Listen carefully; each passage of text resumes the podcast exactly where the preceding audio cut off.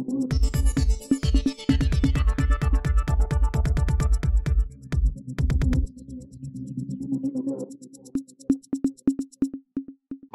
இது news focus Tamil.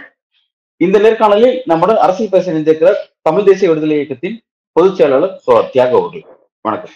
வணக்கம் வணக்கம் அன்பர் ஜம்மு காஷ்மீர் மாநிலத்தினுடைய அந்த சிறப்பு அந்தஸ்து ரத்து செய்யப்பட்ட விவகாரத்துல இன்றைக்கு வழங்கப்பட்டிருக்க அந்த தீர்ப்பு அப்படிங்கிறது ஒட்டுமொத்த நாடே உற்று நோக்கக்கூடிய விஷயமா இருக்கு. குறிப்பா வந்து அந்த தீர்ப்பு அப்படிங்கிறது அந்த நடவடிக்கை சரிதான் அப்படின்னு சொல்லிட்டு தீர்ப்பு வழங்கப்பட்டிருக்கு. மூன்று நீதிபதிகள் கொண்ட தீர்ப்பு அது மாறி இருக்கு. ஐந்து நீதிபதிகள் கொண்ட அரசியல் சாசன அமர்வு மூன்று தனிப்பட்ட தீர்ப்புகளா வெளிவந்திருக்கு. பார்த்திருப்பீங்கன்னு நினைக்கிறேன் அந்த தீர்ப்புகளை. எப்படி சொல்ல பாக்குறீங்க உங்களோட முதற்கட்ட பார்வையை பதிவு செய்யுங்க. காஷ்மீர் மக்களுடைய பார்வையில இந்த தீர்ப்புக்கு அர்த்தமே இல்லை. ஏன்னா இந்த முன்னூத்தி எழுபது என்ற அரசமைப்பு சட்ட உறுப்பு காஷ்மீர் மக்களுடைய கோரிக்கையே அல்ல. இதை நீக்க வேண்டும் நீக்கக்கூடாதுங்கிற விவாதத்துக்கு அவங்க வரவே இல்லை. அவங்கள பொறுத்த வரைக்கும் ஆசாத் காஷ்மீர். இப்ப இந்த உறுப்பு இருந்தபோது விடுதலை பெற்ற காஷ்மீர். இந்த உறுப்பு நீக்கப்பட்ட போது அடிமைப்பட்டிருந்தா இதை பற்றி அவங்க கவலைப்படுவாங்க.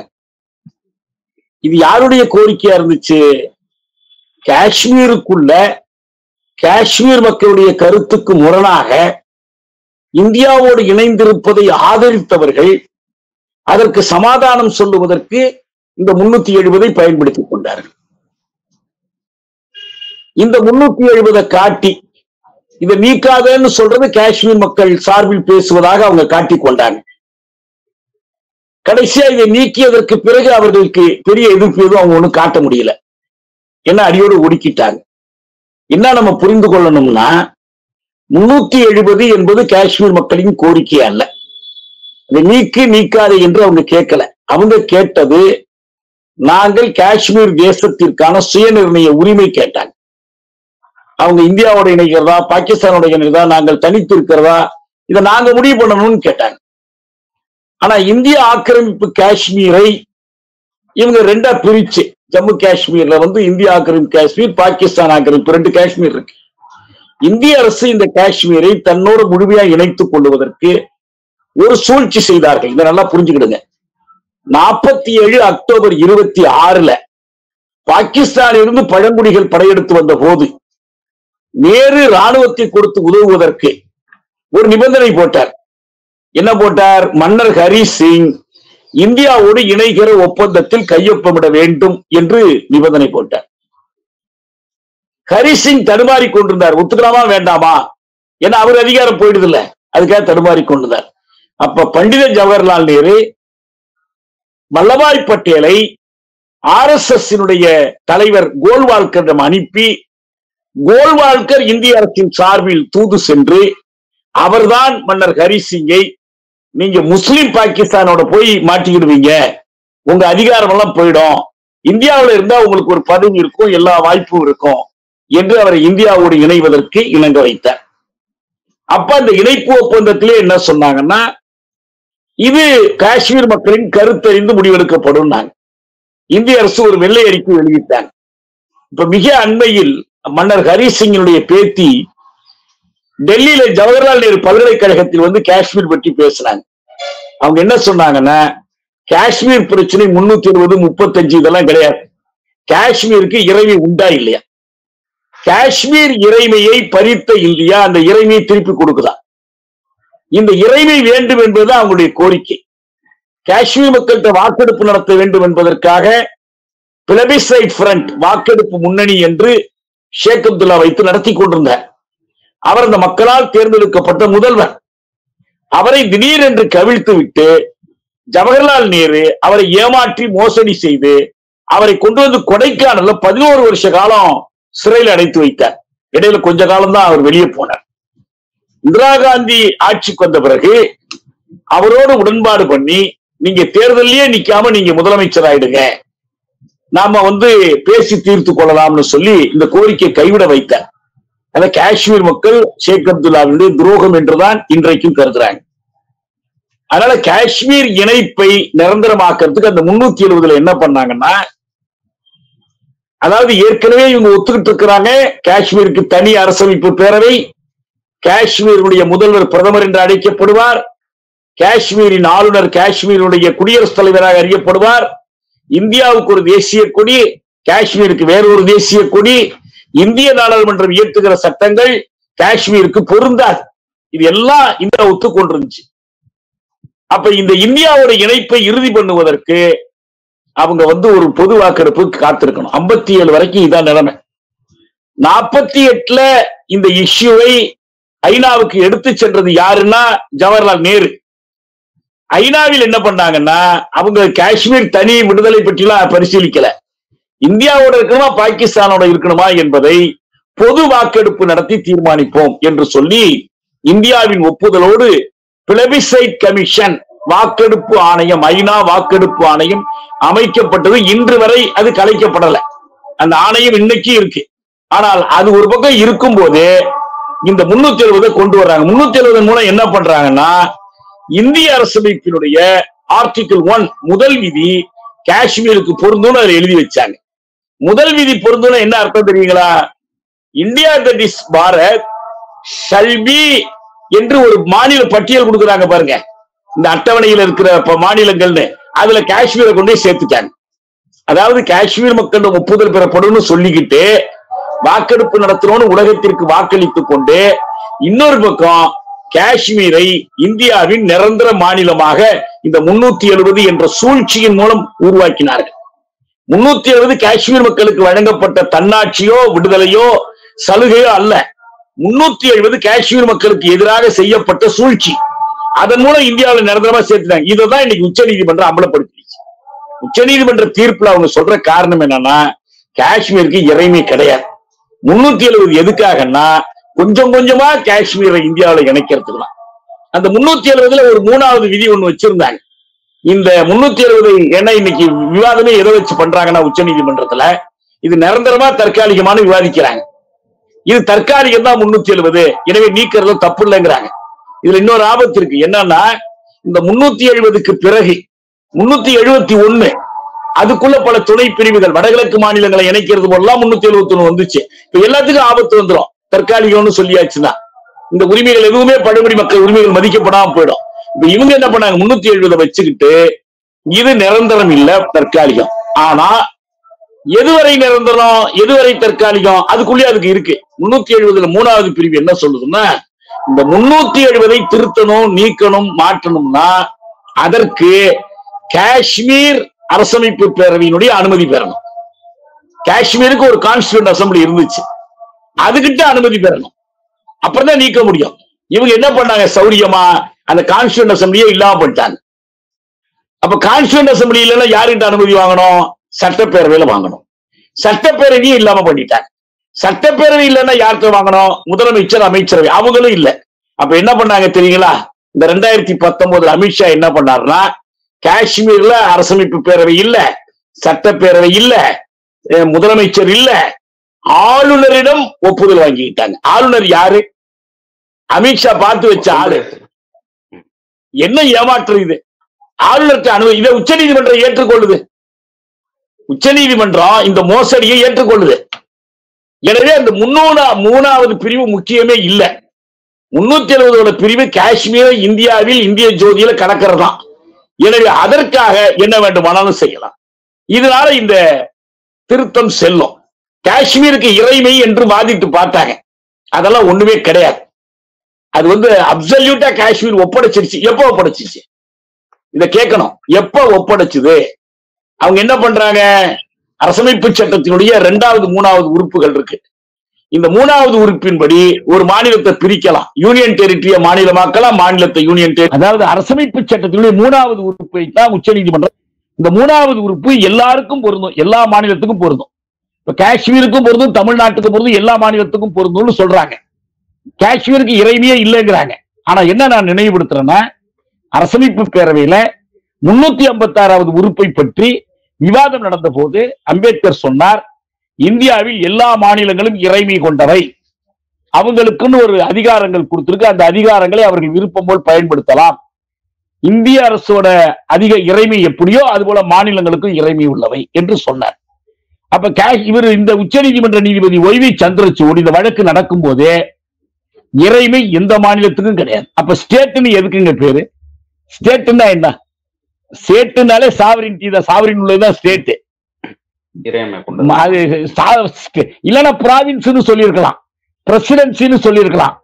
தமிழ்ல டிஸ்ட்ரிக்ட்னு சொல்லியிருக்கலாம். ஜம்மு காஷ்மீர் டிஸ்ட்ரிக்டா ப்ராவின்ஸா ஸ்டேட்டா இப்ப நம்ம தமிழ்நாட்டுக்கு அதே தானே நாளைக்கு சட்டசபையில ஒரு தீர்மானத்தை அனுப்ப சொல்லி பார்லிமெண்ட்ல ஒரு தீர்மானம் இயற்றிட்டாங்கன்னா என்ன பண்ணிடலாம்னா இந்த நம்ம தமிழ்நாடு மாநிலத்தையே கலைச்சிடலாம்.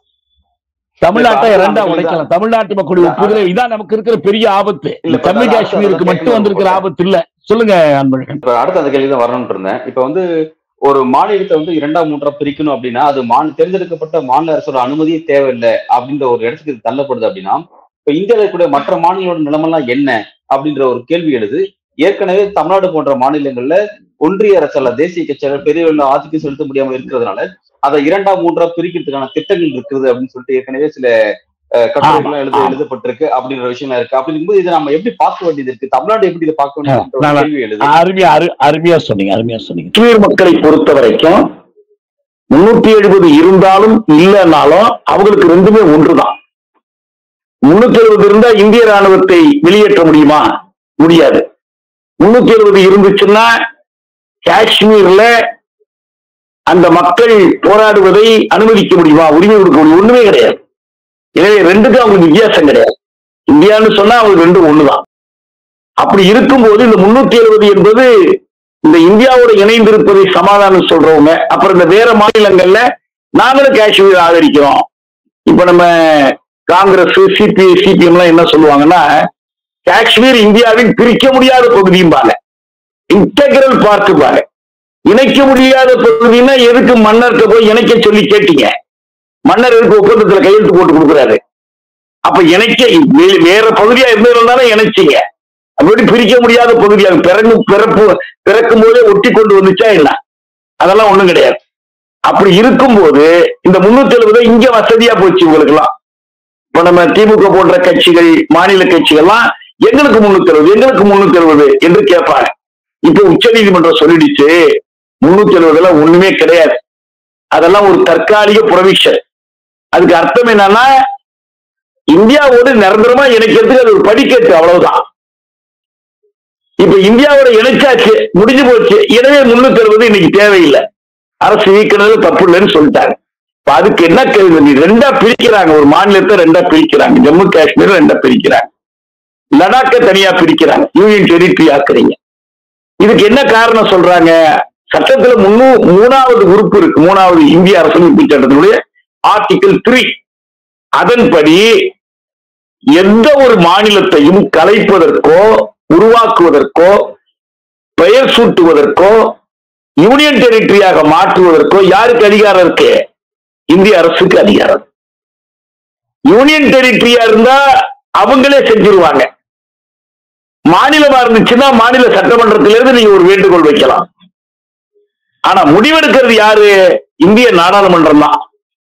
இந்திய நாடாளுமன்றத்துல சிம்பிள் மெஜாரிட்டி சாதாரண பெரும்பான்மை இருந்தாலே போதும். இதுதான் இப்ப நீதிபதிகள் ஜம்மு காஷ்மீர் சொல்லிட்டாரு ஜம்மு காஷ்மீர் இந்தியாவில எல்லா மாநிலங்களைப் போல இது இன்னொரு மாநிலம் தான் சொல்லிட்டார் அப்ப நமக்கு எவ்வளவு பெரிய ஆபத்து இருக்கு? ஜம்மு காஷ்மீரையே இப்படி பண்ண முடியும்னா இப்போ தமிழ்நாடு போன்ற மாநிலங்களில் ஏற்கனவே மொழிவழி மாநிலங்களை கலைப்பதற்கான ஒரு முயற்சி நடந்திருக்கு இந்தியா முழுவதையும் ஜன்பத் மண்டலங்களாக ஆசை கனவு. இந்த தீர்ப்பு அதுக்கு வழி திறந்து விட்டுடுச்சு. தமிழ்நாட்டுல கொங்கு நாடு தென் தமிழ்நாடு வட தமிழ்நாடுன்னு பிரிச்சுக்கலாம். அரசியல் சௌரியத்துக்கு ஏற்ப பிரிக்கலாம். இதுக்கு வந்து யாரும் தடுக்க முடியாது. தமிழ்நாட்டு மக்களுடைய கருத்து கேட்க மாட்டாங்க. தமிழ்நாடு சட்டசபையால் தடுக்க முடியாது. தமிழ்நாடு அரசால் தடுக்க முடியாது. இந்திய அரசு நினைத்தால் பார்லிமெண்ட்ல சாதாரண பெரும்பான்மை வச்சுக் கொண்டு கலைச்சிடலாம். ஆக இது எல்லா மாநிலங்களுக்குமே ஆபத்து. ரெண்டாவது என்ன சொல்றாங்கன்னா மாநிலங்களுக்கு இறையாண்மை கிடையாதுங்கிறாங்க. சாவரிட்டி கிடையாதுங்கிறாங்க. சாவரிட்டி இல்லைன்னா ஏன் ஸ்டேட்னு அழைக்கணும்? ஏன் மாநிலம்னு சொல்லணும்? கூர்நிலம்னு சொல்லிடலாம்ல. அது பிரிட்டிஷ்கார காலத்துல இந்த மாதிரி பிராவின்ஸ்னு சொல்லலாமே. ஏன் ஸ்டேட்னு சொன்னாங்கன்னா ஸ்டேட்டுக்கு இறையாண்மை உண்டு. அம்பேத்கர் அரசமைப்பு சட்டம் முன்னூத்தி ஐம்பத்தி ஆறாவது பற்றிய உறுப்பு விவாதத்துல எல்லா மாநிலங்களும் இறையாண்மை உடைய இந்திய அரசுக்கும் இறையாண்மை உண்டு மாநிலங்களுக்கு உண்டு. அறுபத்தி ஒன்னாம் ஆண்டு அண்ணா ராஜ்யசபையில வாதிடும் போது வெஸ்டர்ன் சாவரிட்டின்னு சொன்னார். எங்க சாவரிட்டியில ஒரு பகுதியை நாங்க உங்களுக்கு கொடுத்துருக்குறோம்னு சொன்னார். இப்ப எதுவுமே இல்லைன்னு ஆக்கிட்டாங்க. அதனால இது வந்து மாநில சுயாட்சி பேசுறவங்க மாநில நலன் பேசுறவங்க தேசிய சுயநிலை உரிமை எல்லாருக்கும் ஆபத்து. காஷ்மீரை அடிமைப்படுத்துவதற்காக இந்தியா எல்லா மாநிலங்களும் நீங்க எல்லாம் அடிமைகள் தான் என்று உச்சநீதிமன்றம் சொல்லிடுச்சு. அதான் பிரதமர் மோடி தலைமையான பாஜக ஆட்சியினுடைய பல்வேறு முரண்பட்ட தீர்ப்புகள் நடவடிக்கைகளுக்கு ஒரு சொல்யூஷன் கூடிய இடமா வந்து நீதிமன்றங்கள் இருந்ததை நாம பார்த்தோம். குறிப்பா உச்ச நீதிமன்றத்துடைய தலைமை நீதிபதி சந்திரசூட் வந்து பல்வேறு ஜனநாயகபூர்வமான தீர்ப்புகளை வழங்கிட்டு இருந்தாரு. இன்றைக்கு இந்த தீர்ப்புல அவருடைய தீர்ப்பே கடும் ஆச்சரியத்துக்குள்ள இருக்கு அதிர்ச்சிக்குள்ள இருக்கு இதை எப்படி பார்க்க வேண்டும்? ஒரு வழக்குல அப்படி ஒரு வழக்குல இப்படி பேசுறாங்க ஆனா ஆர் எஸ் எஸ் கொள்கைகளின் படி மோடி அரசு எடுக்கக்கூடிய நடவடிக்கைகள் இருக்கு பாருங்க. அதுல உச்ச நீதிமன்றம் உடனே தான் இருக்கு. எந்த நீதிபதியா இருந்தாலும் சரி. நீங்க ஆளுநர் எல்லாம் கண்டிச்சாங்க எனக்கு ரொம்ப அத்துமீறல். நான் எவ்வளவு நாள் வேணாலும் வச்சுக்கிட்டு உட்கார்ந்து இருப்பேன்லாம் சொல்லும் போது அதெல்லாம் கண்டிச்சாங்க. நூத்தி அறுபத்தி ஒன்னாவது உறுப்பின்படி விடுதலை பரிந்துரை பண்ணி அதை ஆளுநர் கிடப்புல போட்ட போது கண்டிச்சாங்க. எல்லாம் உண்மைதான். இதெல்லாம் நல்ல விஷயம். இல்லைன்னு நான் சொல்லல. ஆனா ரொம்ப உயிர் நாடியான பிரச்சனை இருக்கு பாருங்க. அதுல எல்லாம் அவங்க வந்து காஷ்மீர் வரலாற்றின்படியும் இந்த தீர்ப்பு தவறானது. இந்திய அரசமைப்பு சட்டத்தின்படியும் இந்த தீர்ப்பு தவறானது. சர்வதேச சட்டங்கள் ஏன்னா ஐநாவுக்கு போன ஒரு பிரச்சனை. இந்த தீர்ப்புல எந்த இடத்துலயும் ஐநாவுக்கு போனதை பத்தி பேசவே மாட்டேங்கிறாங்க. எப்படி வந்துச்சு முன்னூத்தி எழுபதுங்கிறத பத்தி பேச மாட்டேங்கிறாங்க. அதனால இது வந்து அந்த விதத்துல எல்லாம் பாத்தீங்கன்னா உச்ச நீதிமன்றம் எப்படி பாபர் மசூதி தீர்ப்பில் இந்திய அரசுக்கு ஆதரவா ஒரு தீர்ப்பை கொடுத்தாங்க. அதே போல இதுலயும் இந்திய அரசினுடைய ஆட்டங்களுக்கு பொருத்தமா. அதிகம் போனா அவங்க என்ன கேட்கறாங்கன்னா தேர்தலை சீக்கிரம் நடத்துங்கன்றாங்க. தேர்தல் நடத்த என்ன வந்துட போகுது? அதுலயும் இப்போ வாக்குரிமை யாருக்கு கொடுக்குறாங்க? ஜம்மு காஷ்மீருக்கு வெளியில இருக்கிறவங்களுக்கு தான் வாக்குரிமை. ஏன்னா மைக்ரேட் அவங்க எல்லாம் வெளியில போயிட்டாங்க. எதுக்கு? காஷ்மீரினுடைய மக்களுடைய உரிமையை அதிகாரத்தை இயன்றவரை சிதைப்பது. அதுக்குதான் உதவியா இருந்தது இந்த தீர்ப்பு. இந்த தீர்ப்புக்கு பிறகு முன்னாள் முதல்வர்கள் மெகபூபா முப்தி ஆகட்டும் உமர் அப்துல் அவர் போன்றவர்கள்லாம் வந்து ரொம்ப உறுதியா இருக்காங்க. நாங்க இதனால பின்வாங்கல. நாங்க அடுத்த கட்ட முயற்சி நகரம்னு சொல்லி அவங்கள்ட்ட ஒரு உறுதித்தன்மையை காட்டுறாங்க. இப்ப அவங்களுக்கு அடுத்த கட்ட வாய்ப்புகள் இந்த பிரச்சனையில என்னவா இருக்குன்னு நான் வந்து ஏற்கனவே இருக்கிற மாதிரி தான் இப்ப நம்ம நாட்டுல நம்ம மாநிலத்துல சுயாட்சி கேட்டாங்க தனிநாடு கேட்டாங்க. கடைசியா என்ன பண்ணாங்க? அரசமைப்பு சட்டப்படி தேர்தல் நடக்கும் போது அதுல கலந்துக்கிட்டு பதவிக்கு போயிட்டாங்க. அவ்வளவுதானே? அங்க அதான் நடக்கும். பருக் அப்துல்லா குடும்பம் அந்த அம்மா முஃப்தி முகமது அவங்க எல்லாம் அதான் அவ்வளவுதான். முடிஞ்ச வரைக்கும் பேசுவாங்க. அவங்களே வீட்டு காவல்ல வச்சிருந்தானே? என்ன தீர்வு? பருக் அப்துல்லா ரொம்ப இந்திய விசுவாசிகள். ஷேக் அப்துல்லா குடும்பத்தையே வந்து சிறையில் அடைச்சி வச்சாங்க. அவங்க படிச்சு போயிட்டாங்க. நாளைக்கு தேர்தல் வந்தா புறக்கணிக்க போறாங்களா? தேர்தல் வந்தா இல்ல எங்களுக்கு முன்னூத்தி எழுபது வந்தாதான் நாங்க தேர்தல் நிற்போம்னு சொல்ல போறாங்களா? ஒண்ணும் கிடையாது. இது இது இதுக்குள்ள அவங்க ஒரு ஒரு அலையன்ஸ் வச்சிருக்காங்க. குப்கார் அலையன்ஸ் இது ஒண்ணு வச்சிருக்காங்க. அவங்க அரசுகிட்ட தேர்தல் நடத்தும் தான் கேட்டுக்கிட்டு இருக்காங்க. தேர்தல் நடத்தினா அவங்க ஆயிடுவாங்க இது மாநிலமே கிடையாதுப்பா. இனிமேல் இது ஒரு மாவட்டம் தான் சொன்னா சரி இந்த மாவட்டத்துல எங்களுக்கு ஒரு பதவி கிடைச்சா போதும்னு நிற்பா காஷ்மீர் மக்கள் இதற்கு இணங்க மாட்டார்கள். அதை மட்டும் நான் சொல்றேன். காஷ்மீர் மக்கள் தான் இந்த வழக்கு போட்டவங்கல்ல அந்த காஷ்மீர் மக்களுடைய போராட்ட குழுக்கள் பிரதிநிதிகள் இருக்கிறாங்க. இப்ப இறந்து போயிட்டாரு மூத்த கீலானி இப்ப நம்ம வேறு சிலர் இருக்கிறாங்க. ஜம்மு காஷ்மீர் விடுதலை முன்னணி இருக்கு. அவங்க எல்லாமா வழக்கு போட்டாங்க. அவங்க எல்லாம் ஜெயில இருக்காங்கங்க. உச்ச நீதிமன்றம் அவங்களை விடுதலை பண்ண சொல்லியிருக்கு. காஷ்மீரையே சிறையா மாத்தி வச்சிருக்கிறாங்க. எல்லாரும் உள்ள இருக்கிறாங்க வீட்டு காவல்ல இருக்காங்க. அதுல உச்ச நீதிமன்றம் தலையிடவே இல்லையே. மிக கொடிய அடக்குமுறை சட்டங்கள் அங்க செயல்படுத்தப்பட்டு இப்ப ஒண்ணு ஒன்னொன்னு பாத்தீங்களா அந்த தீர்ப்புல? ஜனாதிபதி ஆட்சியை அறிவித்தது சரியா தவறா? நாங்கள் அதை பத்தி கருத்து சொல்ல மாட்டோம். ஏன் ஏன்னா யாரும் அதை சேலஞ்ச் பண்ணல. இந்த வழக்கு போட்டவங்க யாரும் அதுக்கு எதிராக எதுவுமே பண்ணல. எனவே நாங்க வந்து அதை நாங்க பண்ண மாட்டோம். அப்படின்னு சொல்லிட்டாங்க. இதான் அந்த இதான் நிலைமை. வழக்கு போட்டவங்க அதையும் ஒரு அதையும் ஒரு கோரிக்கை வச்சிருக்காங்க. அதாவது மாநில சட்டப்பேரவைகிட்ட கேட்காமலே எப்படி ஜனாதிபதி ஆட்சி அமல்படுத்த முடியும்? ஜனாதிபதி எப்படி வந்து அந்த அவர் கையில் எடுத்துட்டு தீர்ப்புல தீர் நீங்க சொல்றது வேற அர்த்தம். நீங்க என்ன சொல்றீங்கன்னா முன்னூத்தி எழுபதை நீக்குவதற்கு சட்டப்பேரவை ஒப்புதல் வேணுமேன்னு கேக்குறாங்க. அதுக்கு அரசாங்கத்தோட பதில் என்னன்னா சட்டப்பேரவையே இல்லையேங்கிறாங்க. கான்ஸ்டியூஷன் படிங்க. காஷ்மீருக்குன்னு ஒரு கான்ஸ்டியூண்ட் அசம்பிளி அந்த காஷ்மீருடைய கான்ஸ்டியூண்ட் அசம்பிளியில தான் அனுமதி பெறணும். முன்னூத்தி எழுபது நீக்கிறதுக்கு. ஆனா கான்ஸ்டியூண்ட் அசம்பிளி இல்ல. சரி அப்பனா சட்டப்பேரவை இருக்கே. இல்ல சட்டப்பேரவை இல்ல கலைச்சிட்டாங்க அப்ப. முக்தி ஆட்சி கலைக்கும்போது சட்டப்பேரவை கலைச்சிட்டாங்க. முதலமைச்சரையும் நீக்கியாச்சு. எனவே முதலமைச்சர் இல்ல சட்டப்பேரவை இல்ல ஒண்ணும் இல்ல. ஆளுநர் அதை ஏத்துக்கிறாங்க. இப்ப உச்ச நீதிமன்றம் வந்து அது பெருசு இல்லைங்கிறாங்க. அந்த அனுமதி வாங்கணுங்கிறது பெருசு இல்ல. காஷ்மீரை இந்தியாவோடு இரண்டரை கலப்பது தான் முக்கியங்கிறாங்க. அப்படிதான் நீதிபதி சொல்றாரு. நான் சொல்றது இன்னொரு விஷயம். அது என்னன்னா அங்க மாநில ஜனாதிபதி ஆட்சி அறிவிச்சாங்கல்ல அது செல்லுமா செல்லாதான் அதுக்கு சொல்றாங்க யாருமே அந்த கோரிக்கையா வைக்கல அது வழக்கல. எனவே நாங்க கருத்து சொல்ல விரும்பல முடிஞ்சு போச்சு. ஆக பாஜக ஆட்சி எடுத்த நடவடிக்கையை முழுக்க நியாயப்படுத்துகிற ஒரு தீர்ப்பு இது அவ்வளவுதான். அவங்க நோக்கத்திற்கு ஏற்ப பாபர் மசூதி தீர்ப்பு தான் எனக்கு நினைவு வருது. அது இடிச்சதெல்லாம் குற்றம். குற்றமா இருந்தாலும் அது மக்களோட நம்பிக்கை மத நம்பிக்கை. எனவே உங்க கையில நாங்க கொடுக்குறோம் நீங்க கட்டிக்கிடுங்க. இதான் இங்க மீண்டும் காஷ்மீரை இப்ப ஒப்படைச்சிட்டாங்க. மோடி அமித்ஷா அஜித் தோவல் கையில ஒப்படைச்சிட்டாங்க. என்ன வேணாலும் பண்ணீங்கன்ட்டாங்க. இதை ஏமாந்து போய் உச்ச நீதிமன்றத்துல ஏதோ ஒரு நீதி கிடைக்க போகுதுன்னு நான் முதல்லயே சொன்னேன். இவரு ஒய்வி சந்த்- சந்திரசூட் வந்து டிவை சந்திரசூடு கேள்விகள் கேட்கும் போதே வந்துருச்சு அவருடைய மனசுல என்ன இருக்குங்கிறது. காஷ்மீருக்கு ஏது இறையாண்மை? டோட்டலா ஒப்படைச்சிட்டாங்களாம் அவங்க இறையாண்மையை இந்தியா கிட்ட கொண்டு வந்து? எப்போ ஒப்படைச்சாங்க? யாரு ஒப்படைச்சா யாரை கேட்டு ஒப்படைச்சாங்க? காஷ்மீர் மக்கள்கிட்ட அனுமதி வாங்கி ஒப்படைச்சாங்களா? நம்ம கேள்விகள் கேட்க போனோம்னா எல்லா கேள்வி வரும். கச்சத்தீவு ஒப்படைச்சாங்களா யாரை கேட்டு ஒப்படைச்சாங்க? நம்ம தமிழ்நாட்டுல கேட்டோம்ல. சட்டசபையை கேட்டாங்களா? மாநில அரசு கேட்டாங்களா? ஒன்றும் கேட்கலையே. அது மாதிரிதான் இது. இந்திய அரசு நினைத்தால் என்ன வேணாலும் செய்யலாம். நாளைக்கு அவங்க என்ன திட்டம் போடுறாங்க? பாலஸ்தீனத்தை இஸ்ரேல் கைப்பற்றியது போல நாங்கள் பாகிஸ்தான் ஆக்கிரமிப்பு காஷ்மீரையும் கைப்பற்றுவோம் இணைப்போம். என்ன பண்ண போகுது சுப்ரீம் கோர்ட் அப்ப? அதெல்லாம் இந்திய அரசோட முடிவுன்றுவாங்க.